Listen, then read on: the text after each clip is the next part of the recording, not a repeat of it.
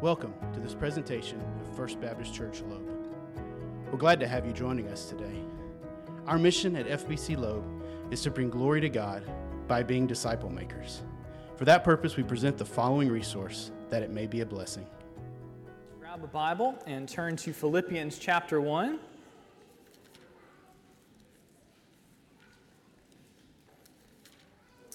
Philippians chapter 1, and in case you use one of our Pew Bibles, you'll find that on page 980.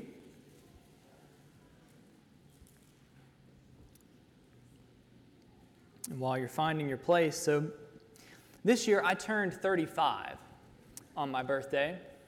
And different people define it in different ways, but, but in many cases, 35 is considered uh, the beginning of middle age. And this reality has led me to be uh, somewhat reflective on my life. Uh, I keep thinking about the concept of, of a, midlife, a midlife crisis and wondering if I'm going to have one. Um, I don't think I have any reason to. I'm, I'm very satisfied with my life. Uh, of course, like anybody, I have things that I wish I hadn't done in the past. There are things that I wish I had done uh, opportunities that I, I wish I would have pursued. But on the whole, I am blessed. I have a wonderful family. I love my job. Uh, I'm, I'm surrounded by, by friends who I love. Uh, I'm relatively healthy. And, and so I, I, really have no reason uh, to wake up and, and wonder, what have I done with my life? Uh, but at the same time, I, I do have a growing uh, sense, perhaps even a burden, that I need to make my life count. Uh, the, the preciousness of time and the weight of eternity are, are increasingly becoming more and more real to me. And so uh, maybe in, instead of regrets over the past, I'm going to have more of like a, a midlife motivation to make sure that, that I make the most out of the rest of whatever life the Lord grants me. So rather than, than regrets that I'm trying to compensate for, I'm really just trying to gear up uh, to, to finish well, however long that, that takes. And perhaps you can relate to that on some level. Well, as Paul continues to update the Philippians on his circumstances this morning, uh, we're going to see the key to making our lives count for what really matters in the big picture. And so we are in Philippians chapter 1, and we're going to pick up in the second half of verse 18.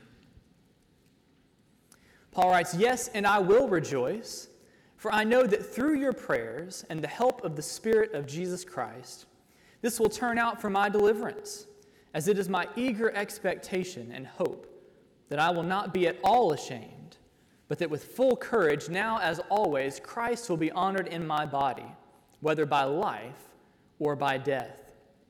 And so we're, we're picking up in the second half of verse 18, which is kind of funny to me uh, because last week when we stopped in the middle of the verse, we had just been discussing the history of, of Bible chapter and verse divisions in our, our Bible interpretation class.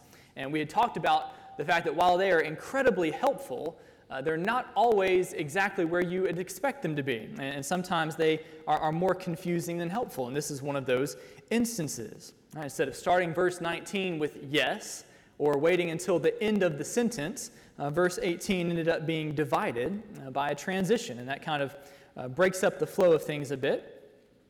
Nevertheless, we saw last week that Paul rejoiced in the midst of his difficult circumstances. And, and he did that, we saw, because he understood that life and ministry were not about him. It was all about the gospel advancing. And now, as he continues, he insists that he is going to continue rejoicing. And in verse 19, we see that that is because he knows that it's ultimately going to result in his deliverance. Now, when we read the word deliverance, our minds probably naturally uh, think of Paul being released from prison. But uh, in actuality, Paul seems to be referring to his ultimate salvation on the day of judgment. And there are a few reasons to understand it this way. So, first of all, the word that Paul uses is the word for salvation. And every other time it's found in the New Testament, It's always referring to our spiritual salvation rather than some form of, of physical deliverance. Secondly, uh, as Paul thinks about this deliverance, you see at the end of verse 20 that he is confident about it regardless of whether he lives or dies. And obviously, he couldn't be released from prison if he ends up being executed, but he will still be saved. Uh, and then finally, most scholars agree that Paul is actually quoting from Job here. And so, if you are unfamiliar with the story of Job, Job is a righteous man who is suffering a great deal of unjust suffering. And if that weren't enough, uh, the very people who should be supporting him during this difficult time are actually making life worse for him. Does that sound familiar? It's actually the exact same situation that Paul described of himself last week, as he described the preachers who are seeking to afflict him as he unjustly suffers in prison. But in chapter 13, despite his suffering, Job says, first of all, the very words that we sang in one of our songs last week that though he slay me, I will hope in him. And then he goes on to insist that all of this will ultimately result in his salvation. And he's obviously not talking about deliverance from prison, he's talking about uh, on the last day. And so, as Paul quotes from Job here, and he applies that to his, uh, his personal situation, it becomes apparent that he is thinking of his ultimate salvation and not so much his release from prison, although we'll get to that in just a moment.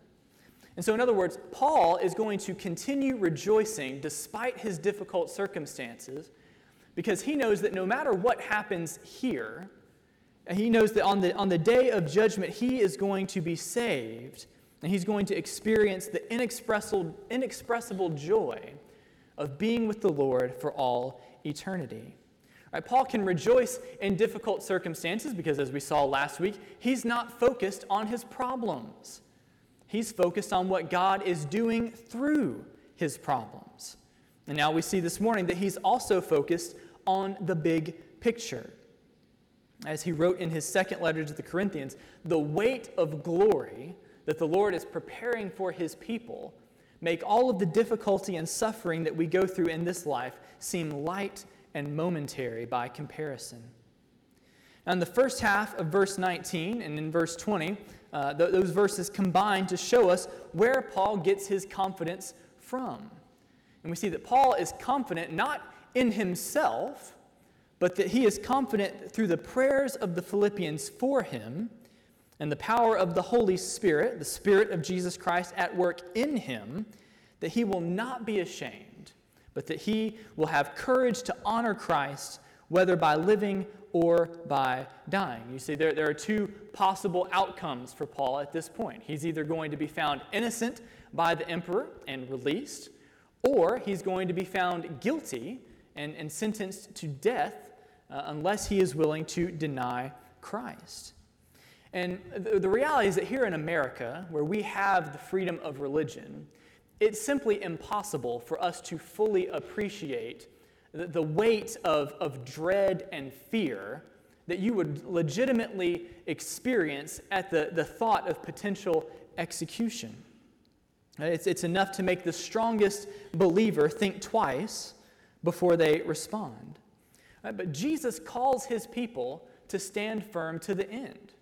And he, he tells us that those who are willing to acknowledge him among men will be acknowledged by him uh, before the Father and that those who are ashamed of him face a shameful rejection by him.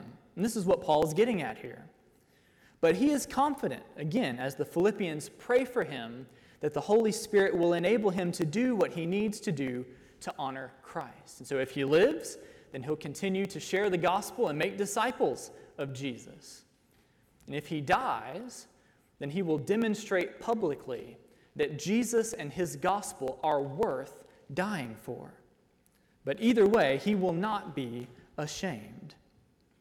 I think it's worth pointing out that Paul is directly attributing the help of the Holy Spirit to the Philippians' prayers. These things go together in this verse. Right, Paul's courage is going to be upheld by the Holy Spirit, who will be at work in his life through the prayers and in answer to the prayers of the Philippians. And we see throughout the New Testament, Paul consistently asks the churches to pray for him in his letters to them. And we're reminded of the fact that God works through the prayers of his people. And this is why prayer is so important in our lives and in the life of our church as a whole. Right? We, we know that God works through the prayers of his people. And this is why we take time each Sunday night to come together as a church family and to pray corporately. We pray for one another. We pray for the ministry of our church and for spiritual needs of the people that we know. Uh, we pray for our nation and for our government. We pray for whatever else is on our hearts and minds. And we do that because we know that the prayers of believers are vitally important to accomplishing the mission that God has given us. And here, Paul implicitly asks the Philippians to continue praying for him. And so, to summarize so far, Paul is going to continue rejoicing, even in the midst of difficult circumstances, because he knows that at the end of the day, no matter what happens in this earthly court, that, that eventually he is going to be vindicated and saved by the, in, in the final courtroom of heaven. Through the prayers of the Philippians and the help of the Holy Spirit, he is confident that whether he lives or dies, he is going to remain true to his profession of faith in Jesus and have no reason to be ashamed on the day of judgment. And starting in verse 21, Paul goes on to elaborate more on what he means. And so we'll pick up again beginning in verse 21. He says, For to me, to live is Christ, and to die is gain. If I'm to live in the flesh, that means fruitful labor for me. Yet which I shall choose, I cannot tell. I'm hard pressed between the two. My desire is to depart and be with Christ, for that is far better. But to remain in the flesh is more necessary on your account. And so, as Paul com- continues to explain his perspective here in verse 21, uh, he reveals his philosophy on life. And he says, For me, to live is Christ, and to die is gain. As we, again, as we saw last week, it's not about Paul, it's about Jesus and his kingdom. It's all about Christ. You'll, you'll notice in verse 21 that there is no verb that would specify what he means here, as if to say that to live is to love Christ or to serve Christ or, or something like that. He simply says that to live is Christ. And so we see that Jesus and his kingdom are an all consuming passion that flow over into every aspect of Paul's life. Right? Everything in his life comes back to Jesus, and he sees everything he does as an opportunity to honor Christ in some way. He expands on what he means in the first half of verse 22. He says, If I live, then that means fruitful labor for me. I said to live is Christ in part means working for the kingdom of God. And so if Paul should be released from prison, that I mean he continues to go around sharing the gospel and making disciples, helping people come to know and follow Jesus. But what happens if Paul dies? What happens if the emperor orders him to be executed for his faith? Well, actually, that would be great also. Paul says that to die is gain, it is profitable for him. Now, that's not the attitude that most people have about death. But that was Paul's attitude, and he explains why he feels that way at the end of verse 23. He wants to be with Jesus, which he would consider to be far better than continuing on in this broken world with all the evil and suffering in it. So just as a, a quick side note, Paul's confidence here about going to be with the Lord upon death is one of the, the main reasons we believe that Christians go immediately to be in the presence of God uh, when they die. So if you remember back to our study through 1 Thessalonians a, a few months ago, we talked about the intermediate state. And while we don't know all the details of, of what it's like to be with the Lord before the time of the resurrection, uh, Paul is convinced that when he dies, he will go to be with him. And in fact, he's so confident about it that it makes death desirable for him. So now we know how Paul stayed so motivated throughout his years of difficult ministry. For him to live was Christ, and to die was a good thing. Right? The, the, the worst thing that could possibly happen to him, being killed, was a good thing, and so he can't lose. Either he lives for Jesus or he goes to be with Jesus. Now, most translations phrase the alternatives of life and death in the second half of verse 22 as a decision that, that Paul is making. And so it says, Which I shall choose, I cannot tell. But we know that it's not ultimately up to Paul whether he lives or dies. That's a, decision for the emperor to make, of course, under the providence of God. And so this would be more accurately understood as an issue of, of personal preference that Paul is weighing. He says, I'm not sure which outcome I would prefer. And so in verse 23, Paul is almost thinking out loud as he writes. He's saying, uh, I'm not really sure what would be best. And he's clear that personally, he would prefer to go on and be with the Lord. He's convinced that that would be far better. And yet, he also recognizes in verse 24 that the Philippians, and presumably the, the other churches that he's working with, uh, would, would have much more benefit from him sticking around a little longer. And so he says to remain in the flesh is more necessary on your account. And so Paul realizes that there is great value in him continuing to live in order to be able to continue working with the churches, providing them with spiritual leadership and direction. And with that in mind, he comes to a conclusion about what will happen to him at his trial, which we'll see as we pick up one last time, beginning in verse 25.